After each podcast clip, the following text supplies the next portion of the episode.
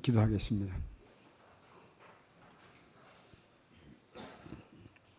주님 오늘 또 우리를 불러주시고 찬양과 감사로 영광 돌리게 하시며 말씀으로 주님의 마음을 채우게 하신 것 감사드립니다.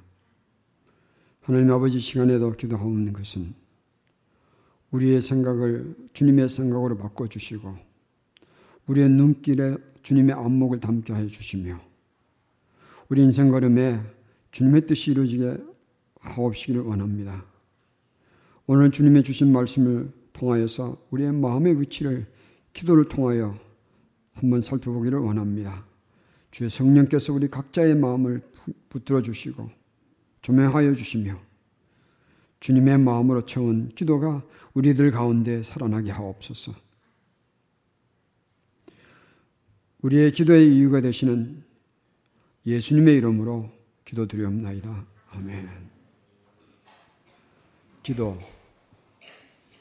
존 라이스라는 분이 이렇게 말했습니다. 성경은 항상 설교하라고 하지 않았다. 성경은 항상 기도하라고 말씀하셨다 라고 설교자들에게 기도의 중요성을 강조하셨습니다. 또 로이드 존슨은 이렇게 말했습니다. 기도의 삶만큼 우리 신앙의 생활을 잘 표현해 주는 것은 없다. 다시 말하면 기도는 우리의 신앙생활에 절대적으로 드러나야 하는 것이다. 그런 의미죠. 피를 마샤라는 분이 이렇게 말했습니다. 우리가 기도를 시간 낭비라고 보는 마음을 용서해 주시고 기도 없이 하는 우리 모든 수고가 시간 낭비인 것을 알게 하여 주시옵소서. 그렇게 멋지게 기도하였습니다. 먼저 오늘 본문을 묵상하기 위해서 기도에 대해서 기도에 대해서 좀 정리해 보겠습니다. 아마 손을 들어서 표현하라 그러면 적지 않는 분들이 손을 들것 같은 짐작을 해봅니다. 기도는 종교적인 짐이다.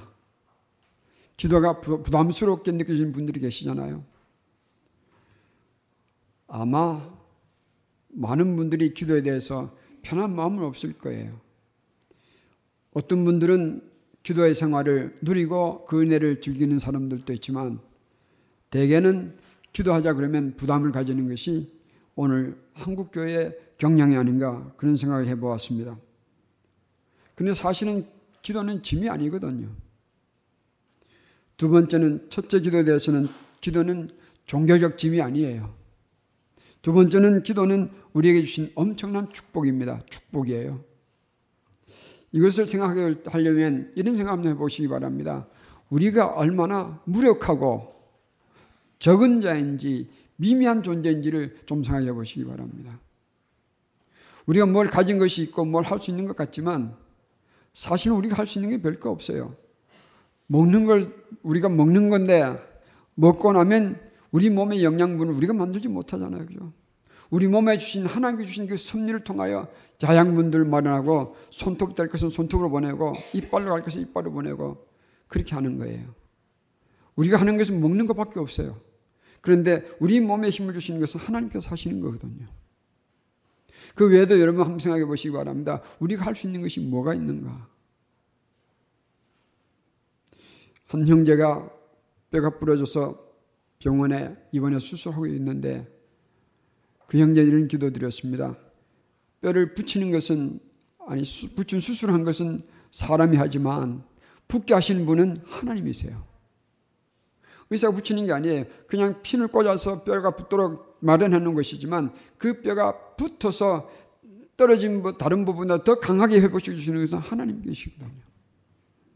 아마 이렇게 따져보면 우리가 할 수 있는 것은 거의 없는 것 같아요. 이런 우리 작은 우리가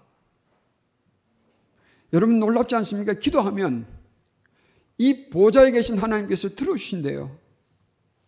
이 지구가 돌아가잖아요. 그죠? 뭐 밤 되면 우리가 저쪽으로 보고 있다가 저녁 되면 절로 보고 있는데 방향이 다 다르잖아요. 그런데 그렇게 땅에서 땅 위에서 기도하는 우리의 기도를 하나님께 들으신다고 그래요. 기도는 엄청난 축복이에요. 짐이 아니에요. 뿐만 아니라 들으시기만 하는 것이 아니라 들으신 기도를 하나님께 기억하시고 우리에게 맞게 재편성하셔서 재편집하셔서 응답하시는 분이 우리 하나님 아버지 하시는 일이에요. 기도는 짐이 아닙니다. 엄청나게 큰 축복이에요. 아멘. 우리가 대통령 가서 아무리 우리 기도 들어달라고 들어줍니까? 우주를 다스리시고 모든 것이 순종하는 그 하나님께 우리가 기도드리는 것이 이건 놀라운 축복이에요. 그 축복을 누리며 우리 살아야 되지 않겠는가? 도전하고 싶습니다. 세 번째 기도에 대해서 생각해보는 것은 기도는 기도다라고 한번 적어보시기 바랍니다. 기도는 기도예요. 잘하는 기도, 못하는 기도는 없습니다. 잘해도 기도요, 못해도 기도예요. 다만 제대로 하는 기도가 있고 위치를 벗어난 기도가 있을 뿐입니다. 우리가 드리는 기도는 기도예요. 아멘. 만약에 잘하는 기도 골라서 들으신다면 아마 이 목사는 제일 꼴찌가 아니겠는가 싶어요. 여러분 감사하잖아요. 잘하는 기도 못하는 기도가 없고 기도면 다 하나님께서 기도를 받으시는 거. 한번 요한계시록 한번 펴보시기 바랍니다. 요한계시록 5장입니다.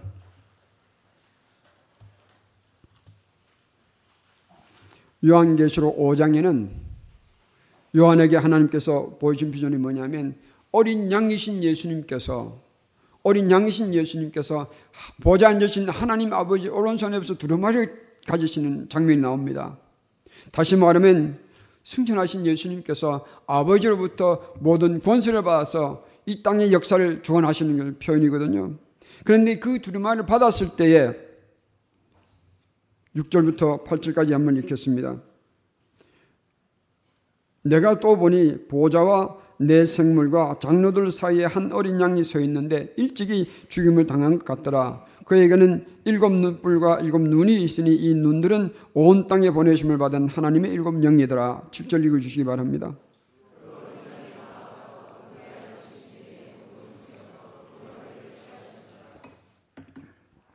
8절 제가 읽겠습니다.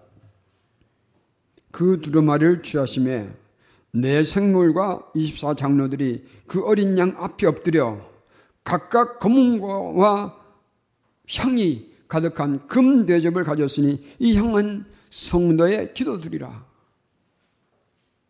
여러분 성도의 기도드리라 할 때 성도도 복수고요. 기도들도 복수예요. 뭘 말하는지 아십니까? 성도들의 기도들을 다 모아서 금대접에 담아서 어린 양 앞에 예수님께 드리는 거예요. 모든 성도들의 모든 기도를 이 천사들이 다 담아서 하나님 앞에 향이 되게 하시고 그것을 어린 양 예수님께 올려드리는 거예요. 여러분과 저희 기도를 이 천사들이 다 불러 다 모아서 그렇게 예수님께 올려드리는 거예요. 여러분과 저희 기도예요. 얼마나 귀했으면 이것을 어디다 담았습니까? 흙대접에 담지 않았습니다. 어디에 담았습니까? 금 대접이에요. 여러분, 천국에서 금은요, 오늘 우리가 이 땅에 사용하는 금과 전혀 다른 금이에요. 요한계시록 22장에 보면 천국의 금은 어떻게 했냐 아십니까? 투명해요. 여러분 놀라운 장면입니다. 우리들의 기도를요, 천사들이 담아서 향이 되게 하시고, 보좌 계신 그분 하나님과 어린 양에게 올려드리는 거예요. 기도는 잘하는 기도 못하는 기도 없습니다. 기도는 기도예요. 그러므로 잘하나 못하나 우리가 할 일은 뭡니까? 기도하는 거예요. 그런데 오늘 본문에서 예수님께서는 그러나 정위치를 벗어난 기도가 있다. 그걸 가르쳐 주시는 거예요. 위치를 벗어난 기도가 어떤 건지 한번 살펴보도록 하겠습니다. 첫째는 기도의 의도가 위치를 벗어난 기도예요. 기도의 무엇이요? 의도, 목적이 뭔가? 주님께서 말씀하신 것은 외식 기도는 벗어난 기도다. 이렇게 말씀하시는 거예요. 5절 보겠습니다. 너희는 기도할 때에 외식하는 자와 같이 하지 말라. 그들은 사람에게 보이려고 여기 한번 멈춰보고 생각해 보시다. 이들이 사람에게 보이려 기도했어요. 그러면 이들이 하는 기도의 의도는 뭡니까? 사람에게 보이려 하는 기도죠. 하나님께서 이런 기도를 알아채실까요? 못 알아채실까요? 다 아시죠. 우리의 사람의 마음과 뜻을 감찰하시는 그분께서 다 아시죠. 주님께서는 제자들에게 하신 말씀이 이런 기도 드리지 말라. 이런 기도는 누구에게 인정받길 원하는 기도입니까? 사람들에게 인정받길 원하는 기도예요. 이것은 기도는 주님께 하지만 그 마음은 사람에게 인정받기 원하는 기도. 요거 외식이다. 이런 기도 하지 말라 그러시는 거죠. 파스칼의 말을 인용해 보겠습니다. 그는 이렇게 말했습니다. 인간이 얼마나 조속한지를 보여주는 것은 명예를 추구하는 것이다. 명예를 추구하는 것이다. 또한 명예 명예를 추구하는 것은 이것이야말로 인간이 얼마나 위대한가를 보여주기도 한다. 왜냐하면 세상에 아무리 많은 것을 가지고도 인간은 다른 사람으로부터 인정을 받아 받지 못하면 괴로워한다. 이런 내용을 썼습니다. 이렇게 말했습니다. 인간이 세상에서 아무리 많은 것을 가지고 건강과 안락을 누린다 할지라도 사람들의 존경을 받지 못하면 만족하지 못한다. 그는 이렇게 말했습니다. 이 욕망은 인간의 마음에서 가장 없애기 어려운 것이다. 여러분 사람 앞에 인정받고 싶은 것은 누구나 있는 거예요. 이 목사 예외가 아닌 거거든요. 그러나 우리 한번 생각해 보시기 바랍니다. 우리가 누구로부터 인정받기를 원하는지에 따라서 우리 인생이 추할 수도 있고요. 우리 인생이 고생할 수도 있는 거예요. 답이 뭔지 아시지 않습니까? 우리가 사람의 인정을 받기를 원한다면 우리 인생은 참으로 피곤하고 추한 거예요. 그러나 반대로 우리가 하나님의 인정을 받기 원하고 우리를 구원하신 예수님의 인정을 받기 원한다면 우리의 삶은 거룩하고 고생한 삶으로 승화시킬 수 있을 거예요. 주님께서 그걸 원하시는 거예요. 이것은 기도뿐만 아니라 우리의 모든 영역에서 다 해당되는 것이죠. 찬양, 감사, 또 일전 나누었던 구제도 마찬가지죠. 오직 우리 하는 모든 것에서부터 우리가 주님의 인정을 받기 원한다면 우리의 삶은 참으로 고상한 삶이 될 수 있을 거예요. 이것이 첫 번째 정의치 벗어난 기도에 대한 주님의 가르침이 있습니다. 두 번째는 기도의 대상이, 대상이 문제입니다. 우리의 기도의 대상의 위치를 벗어날 때 이것도 정위치를 벗어난 기도다 라고 가르치시는 것입니다. 6절에 보겠습니다. 너는 기도할 때에 너의 골방에 들어가 문을 닫고 은밀한 중에 계신 내 아버지께 기도하라. 은밀한 중에 보시는 내 아버지께서 갚으시리라. 여기에 골방은 우리 물리적인 장소로 생각하지 마시기 바랍니다. 나는 집에 골방이 없습니다. 방이 한 가방이 없어서 그런 방을 얘기하는 것이 아니에요. 여기에 주님께서 말씀하시는 골방은 우리 마음의 골방을 얘기하는 거예요. 마음의 골방은 어떤 골방인가? 나와 하나님과 만나는 골방을 얘기하는 거예요. 그럼 여러분 우리의 기도의 골방은 어디 있는 겁니까? 우리 방 하나 또 고쳐서 골방을 만들어야 되는 겁니까? 그 아니죠. 우리의 마음의 골방은요, 나와 주님과의 만나는 것이 어디든지 얻으셨는지 어느 때든지 그 골방이 되는 거예요. 그러므로 우리가 기도 드릴 때 우리의 기도 대상이 위치를 벗어나지 않도록 하십시다. 이렇게 한번 정리해 보겠습니다. 내가 만약 기도하는데 내 기도 목적이 사람들로부터 인정을 받기 원하는 것이 목적이라면 내 기도의 대상은 누굴까요? 내 기도하는 대상이 누굴까요? 사람이죠. 그래서 주님께서 말씀하셨어요. 그들은 이미 자기 상을 받았다. 왜 그런가? 그들이 받으려 하는 상은 사람들부터 인정받는 거니까 그걸 끝이 나버리는 거예요. 그럼 우리의 기도는 거기서 머무르는 것이 아니고 주님께로 향해야 된다. 이게 두 번째 경고입니다. 우리 교회는 김동민 목사님 위해서 처음 시작할 때부터 대표 기도자는 항상 기도문을 적어오라고 했거든요. 기도문을 적는 것에 대해서 여러 가지 의견들이 있을 텐데 저는 이렇게 생각합니다. 혹 여러분들 중에 기도문을 적는 것은 아직 기도할지 모르는 사람이 하는 거야 라고 말씀하 생각할 수도 있겠지만 그것도 가능한 얘기지만 저는 이렇게 생각합니다. 기도문을 작성할 때에 내가 주님께 들어오는 기도를 위해서 기도를 위해서 기도를 준비하고 정성껏 흠없이 기도문을 작성해 오는 것은 하나님께 드리는 흠없이 드리는 구약의 제물과 다를 바 없는 것 같아요. 그럼 만약에 기도문을 적으면서 내가 기도를 못지게 해서 사람들이 한번 뽐내와야지. 대상이 틀렸어요. 그러나 기도문을 적으면서 정성껏 흠없는 기도를 드리기 위해서 기도문을 적어 드리는 기도 드릴 때에 여러분 체험 보시면 알수 있을 거예요. 근데 그런 기도 적어 오면요. 기도 드리면서 읽으면서라도 은혜가 임하는 거예요. 그리고 그 기도를 함께 드리는 우리 온 교인들이 같이 은혜를 누리는 거예요. 그런 기도를 드릴 때 주님께서 기뻐하실 것입니다. 다시 말하면 정성껏 돼. 우리 기도의 대상을 끊임없이 우리 기도를 들으시는 주님께 드리는 기도가 되게 하는 것이 옳습니다. 어느 기도든 마찬가지죠. 대표 기도뿐만 아니라 내가 내 골방에서 기도할 때에 아니면 운전하면서 기도할 때에 아니면 부엌에서 일하면서 자매님들 기도할 때에 우리가 기도를 기도를 위한 기도를 하지 말고 우리 기도를 들으시는 주님께 우리 기도를 들으시는 기도의 대상을 바르게 하시는 은혜가 있기를 바랍니다. 세 번째는 모양의 위치를 벗어나면 안 될 것입니다. 모양입니다. 7절을 보겠습니다. 기도할 때 이방인과 같이 중언 부언하지 말라. 그들은 말을 많이 하여야 들으실 줄 생각하느니라. 이것은 이런 내용이에요. 여러 가지 얘기할 수 있겠는데 이 예수님 당시에는 이방인들이 믿었던 신들이 많거든요. 오늘 우리는 정절이 있어서 종교 하나만 믿어야 된다 생각하지만 그 당시에는 많은 사람들이 많은 신들을 믿었어요. 그러면 기도 제목 하나 올리려면 어떻게 될까요? 오늘은 골라서 누구한테 하는 것이 아니라 모든 신들에게 자기 믿는 모든 신들에게 다 올려야 되는 것이죠. 그러면 만약에 열 가지 신을 믿는다 그러면 기도 제목 하나 가지고 몇 번 해야 되는 겁니까? 열 번. 그것이 첫째요. 또 하나는 이들은 이렇게 생각했습니다. 기도를 주문처럼 자꾸자꾸 반복함으로 인해서 신을 감동시켜서 기도 응답 받아내려는 인간의 노력을 말하는 거예요.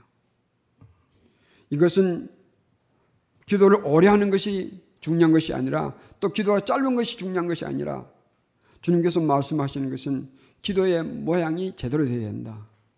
한번 물어보십시다. 우리는 기도 모양, 모양을 어떻게 만들어야 할까요? 우리의 기도의 모양은 어디서 나올까요? 마음의 모양에서 나오는 거예요. 마음의 모양에서 나오는 거예요. 여기에 본문은 주제는 겉 주제는 기도지만 속 주제는 여기 여전히 마음이에요. 너희 마음의 기도의 모양을 만들어라. 중언부언하는 것이 아니라 진실하게, 진실하게, 진실하게 주님께 기도하라. 그 말씀이에요.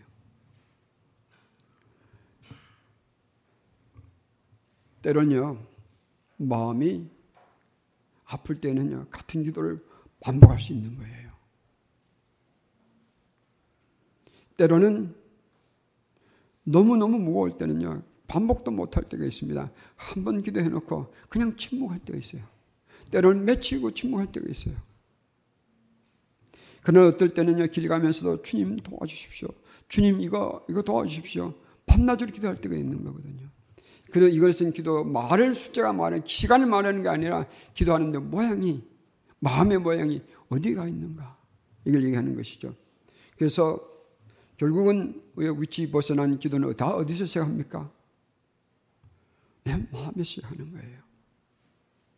내 마음이 정의치되지 못하면요 모양도 대상도 다 틀려지는 거예요. 그러나 나는 부족하고 우리는 또 부족해서 넘어지고 또 실수할 때가 많지만 우리 마음이 주님 안에 두고 있다면 우리 기도의 모양도 기도의 대상도 기도의 위치도 바르게 될 줄 믿습니다. 그래서 우리 마음에 주님께 우리 마음을 주님께 두고 기도의 삶을 멋지게 한번 살아 주시는 우리 형제자매들이 되기를 권면합니다. 그럼 제대로 기도하려면 어떻게 되겠는가? 정리해 보겠습니다. 첫째는 우리의 마음을 항상 예수님 안에 두십시다. 이 마음의 정의체에 두어야 우리 기도가 제대로 되는 거예요. 세상에 잘 보이려고 하지 말고요. 사람들에게 인정을 받으려고 하지 말고 제일 먼저 할 일은 우리를 구원하신 우리 주님께 인정받기 원해서 우리 삶을 만들어 가시길 바랍니다. 우리 신앙의 본질을, 신앙생활의 본질을 정리했잖아요. 우리 신앙생활은 뭡니까? 이것을 물어보면 제대로 얘기하지 못하는 사람들이 많은데 저는 여러분들이 분명히 이거는 기억해 주시기 바랍니다. 신앙생활의 본질은 이거 하나예요. 우리 하는 모든 일의 이유를 누구로 삼습니까? 나로 삼는 것이 아니라 우리를 구원하신 예수님으로 삼는 거예요. 그렇다면 우리의 마음도 어디에 두어야 할까요? 예수님께 두는 거죠. 오늘 세상은 우리의 마음을 여신 밖으로 끌어내려고 온갖 것들이 우리 주위에 도사리고 있습니다. 우리 마음을 잘 지켜서 제대로 기도하는 우리 새누리 가족이 되기를 간절히 소망합니다. 두 번째는 마음의 골방을 찾으십시다. 마음의 골방을 찾아야 돼요. 그래서 진지하게 주님께 기도하는 우리가 되기를 바랍니다. 이 만유 인력을 발견했던 뉴턴이 이렇게 말했습니다. 여러분 아세요? 뉴턴은 위대한 과학자지만 누가 그의 삶을 분석해 보았어요. 그랬더니 놀랍게도 그가 과학에 쏟은 그의 인생의 그 퍼센트는 40%고 나머지 60% 그는 신앙의 삶에 투자했다고 말합니다. 이렇게 말했어요. 나는 천체 망원경으로 수백만 마일 밖에 있는 우주를 본다. 그러나 내가 그 천체 망원경을 내려놓고 내 골방에 들어가서 무릎을 꿇으면 천체 망원경을 볼 수 없는 하늘의 끝을 본다. 나는 하나님 계신 하늘을 본다. 나는 무릎 꿇는 무릎을 통하여 하나님께 더 가까이 간다. 그렇게 고백했습니다.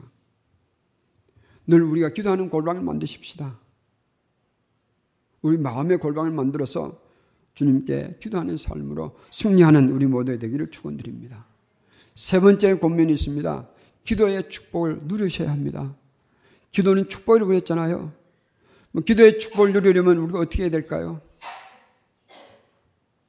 기도의 축복을 누리려면 어떻게 하면 됩니까? 간단하면 기도하면 되는 거예요. 기도의 축복을 누리는 것은 기도하는 거예요.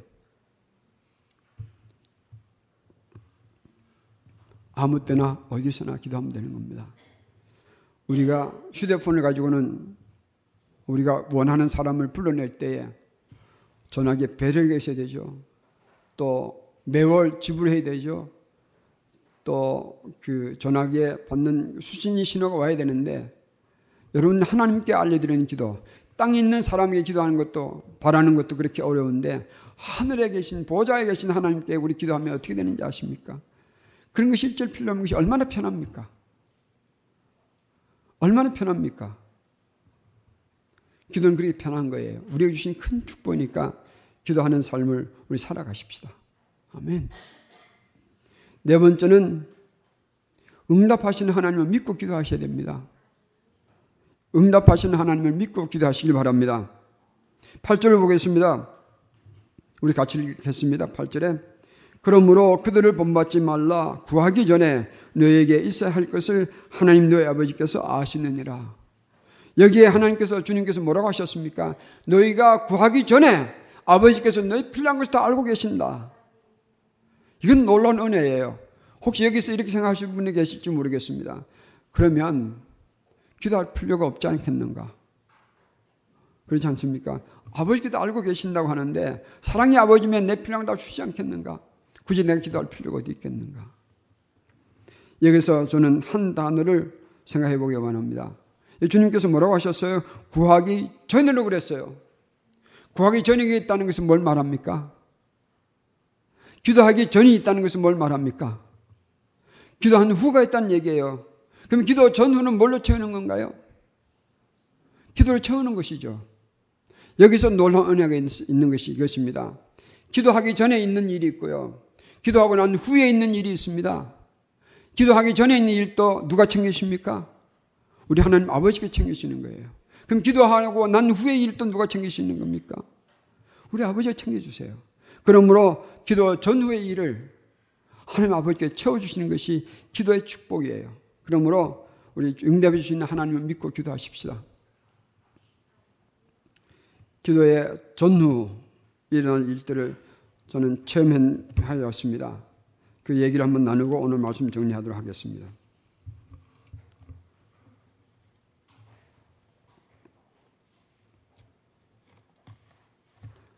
제가 적은 것을 한번 읽는 식으로 나누, 이야기를 나누겠습니다. 엘파소 교회가 북한 아이들 셋을 탈북시키는 북한 선교단체의 일에 관련된 적이 있었습니다. 새 아이들을 태국 난민 수용소까지 데려주기로 한, 한 사람이 이 탈북한 아이들을 라오스까지 데려다 놓고는 돈을 챙겨, 챙겨가고 라오스 고위 경찰 간부에게 넘겨주어 봤습니다. 이렇게 말했습니다. 이 아이들은 미국에서, 미국에서 돕는 아이들이 돈 많이 받을 수 있을 겁니다. 그리고 그 아이들 넘겨줘 버리고 자기는 태국까지 가는 것이 귀찮아서 중국으로 돌아가 버린 거예요. 아이들이 라오스 감옥에서 여러 달 갇혀 있었습니다. 그 동안에 북한 대사관에서 와서 알고 이들에게 찾아와서 감옥에 와서 협박합니다. 너희들을 북한에 들어가서 사형시켜 버릴 거였어. 이 내용을 알고 난 그 이 아이들 돕던 NGO 단체가 아이들이 북상되는 것을 북송되는 것을 막기 위해서 이 사건을 국제 언론에 여론화 시켰습니다. 그리고 그 단체가 우리 교회에 부탁해서 아이들을 미국으로 좀 데려와 달라고 부탁을 했습니다. 그래서 그 연락을 받고 곧 저와 미국 시민권 가진 두 형제들과 함께 화요일 날 밤 비행기를 타고 라오스로 갔습니다. 도착하니 목요일 날 밤에 도착하였습니다. 라오스 수도 비엔티엔에 도착하였습니다. 거기서 탈북 사역을 돕는 NGO 단체 실장을 만났습니다. 들어보니 상황은 굉장히 긴박하게 돌아가고 있고요. 이들은 우리가 오면 무슨 대단한 그 백을, 배경을 갖고 오는 줄 알았습니다. 우리는 가기만 하면 미국 시민관 둘과 가기만 하면 풀어주는 줄 알았습니다. 그러니까 서로 얘기해보면서 우리 둘이 두 팀이 만나서 얼마나 낙심했는지 모르겠습니다. 갑자기 할 일이 없어지는 거예요. 비공식 루트를 통하여 미국에서 세 사람이 이 아이들 데리고 왔으니 그 아이들을 우리에게 좀 넘겨달라고 부탁을 했습니다. 아이를 책임진 경찰 간부가 금요일 오후에 답을 주겠다고 하더니 금요일 오후에는 월요일 날 월요일에 결정할 것이니 기다려고 해서 저희들은 참 실망했습니다. 그런데 우리가 도착한 사실을 남한 대사관의 직원들이 알고 만나자고 요청해 왔습니다. 또 해외 신문 기자들도 우리에게 인터뷰하자고 요청해 왔고요. 심지어는 일본 기자는 그 소식을 듣고 일본에서 급히 날아와서 우리에게 인터뷰 요청해 왔습니다. 그 가운데 저는 형제들과 함께 미묘한 결정들을 해야 했습니다. 예를 들면 미국 대사관을 찾아가서 도움을 청하든지 아니면 한국 대사관을 찾아가서 도움을 청할 것인지 아니면 해외 시민기자를 통하여 여론을 시켜서 도움을 청할 것인지 순간순간 내려야 할 이 결정들이 대단히 미묘한 결정들이지만 아이들을 데리고 오는데 결정적인 영향을 끼쳤기 때문에 우리는 참 조마한, 조마조마한 시간을 보냈습니다. 그 금요일 저녁에 호텔방에서 기도하는데 참 간절히 기도가 나오더라고요. 이 아이들을 내 방법으로 줄 것이다. 라는 감동이 들려왔습니다. 저는 이것이 내 생각인지 성령의 음성인지를 확인하기 위해서 계속 기도하고 있었습니다. 형제들과 기도하면서 이런 얘기 했습니다. 이번 주말에는 아무도 만나지 않을 것이다. 한국 대사관도 만나지 않을 것이요. 신문 기자와도 인터뷰하지 않을 것이다. 우리는 조용히 지낼 것이다. 하나님께서 행하신 일을 보고 싶었습니다. 그리고 형제들과 함께 토요일 날은 비엔티엔 거리를 구경하고 한가롭게 다녔습니다. 속으로는 불이 타지만 조마조마했지만 주일날 새벽 기도 중에 너희가 하는 것이 아니라 내가 아이들을 풀어주는 것을 보여줄 것이다. 이런 감동이 또 몰려왔습니다. 그래서 주일도 거기 한인교육이 있거든요. 가면 아, 그 단체 실장이 말했습니다. 목사님이 가면 대사관도 만날 텐데 한번 가보시죠. 그래서 일부러 저들은 안 갔습니다. 대사관 직원들이 저희를 만나자고 한 서너 번 요청해 왔었어요. 다 거절했습니다. 그리고 월요일 날 오전에 라오스 경찰에서 연락이 왔습니다. 이런 질문을 해왔습니다. 이 아이들 당신들에게 풀어주면 어떻게 할 것인가? 저희들은 간단히 대답했습니다. 미국으로 데려갈 것입니다. 어떻게 라고 물을 때 대답 안 했습니다. 그냥 우리 미국으로만 데려갈 것입니다. 라고 말, 말했습니다. 월요일 날 오후에 회답이 이런 회답이 왔습니다. 한국 대사관에서 저희들이 요청한 모든 수속을 중단해 달라고 요청해 왔다. 그리고 월요일 날 오후가 되면 우리가 결정할 테니 기다리라고 했습니다. 월요일 날 오후가 되니까 이런 답이 왔습니다.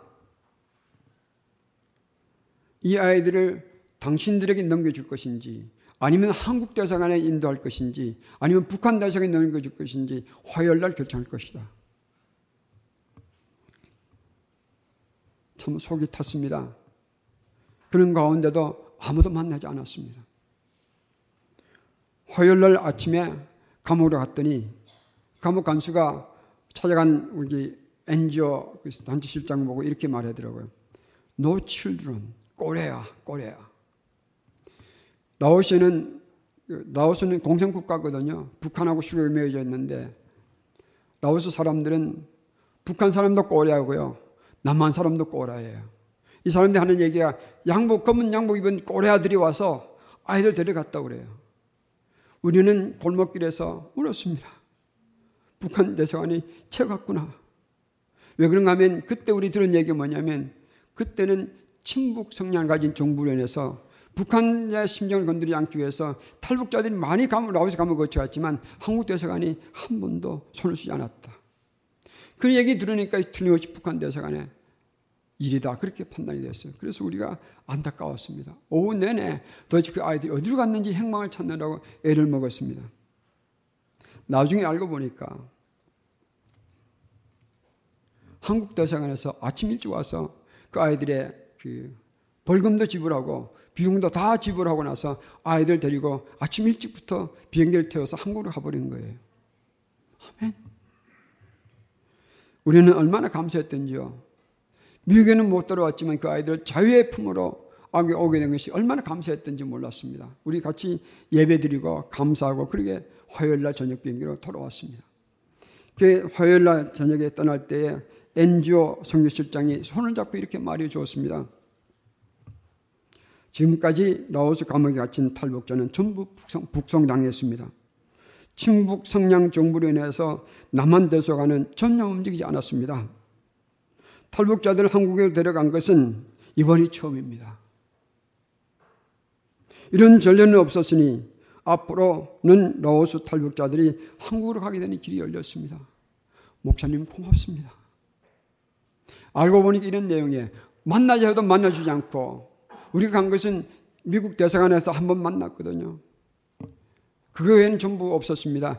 기승민 기자들도 만나지 않게 했더니 한국 대사관에서 아마 놀란 것 같아요. 도대체 무슨 뒷백을 가지고 있어서 이런 배짱을 부리고 있는 사람들인가? 만나주지 않으니까 이 사람 답답한 거예요. 만약에 빨리 손을 주지 않으면 이 아이들이 북송돼 버리면 이제 이미 해외 언론 알려줬으니까 한국 정부가 비난을 받을 것 같으니까 빨리 조치를 취한 거예요. 저는 이 일을 잊을 수 없습니다. 우리는 용감하게 나와서 달려갔지만 할 일이 없었어요. 할 수 있는 일이 아무것도 없었어요. 주님께 기도하였더니 기도의 전의 일도 기도의 후의 일도 뿐만 아니라 기도 후의 후의 일도 챙겨주시는 거예요. 무슨 얘기냐면 기도 후에 이 아이들을 하나님께서 한국에 데려오신 거거든요. 뿐만 아니라 그 아이들 이후에 탈북자들도 길을 열어주신 거예요. 여러분 아세요? 하나님께서는 기도의 전의 일도 알고 계시고 기도 후의 일도 챙겨주세요. 뿐만 아니라 기도 후에 후의 일도 챙겨주신 분이 우리 하나님이세요.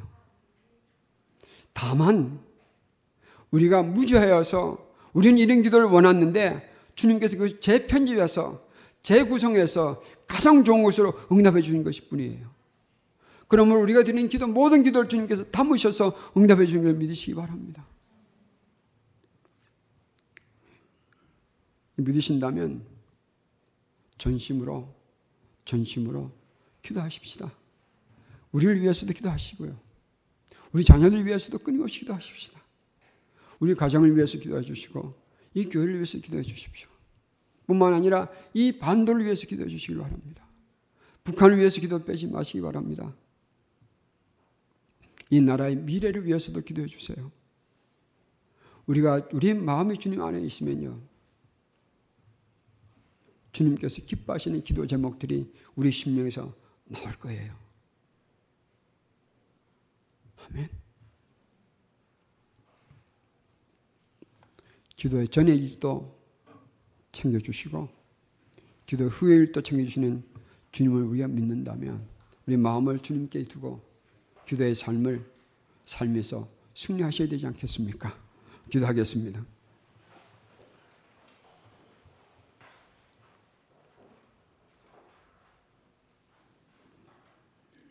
우리의 기도를 들으시고 전과 후를 맞추어 가시는 하나님 놀라운 섭리를 우리는 꼭 기억하고 오직 우리의 눈과 기도하는 마음의 골방을 주님께 두어서 제대로 된 기도를 드리며 승리의 삶을 살게 하여 주옵소서. 예수님의 이름으로 기도드리옵나이다. 아멘.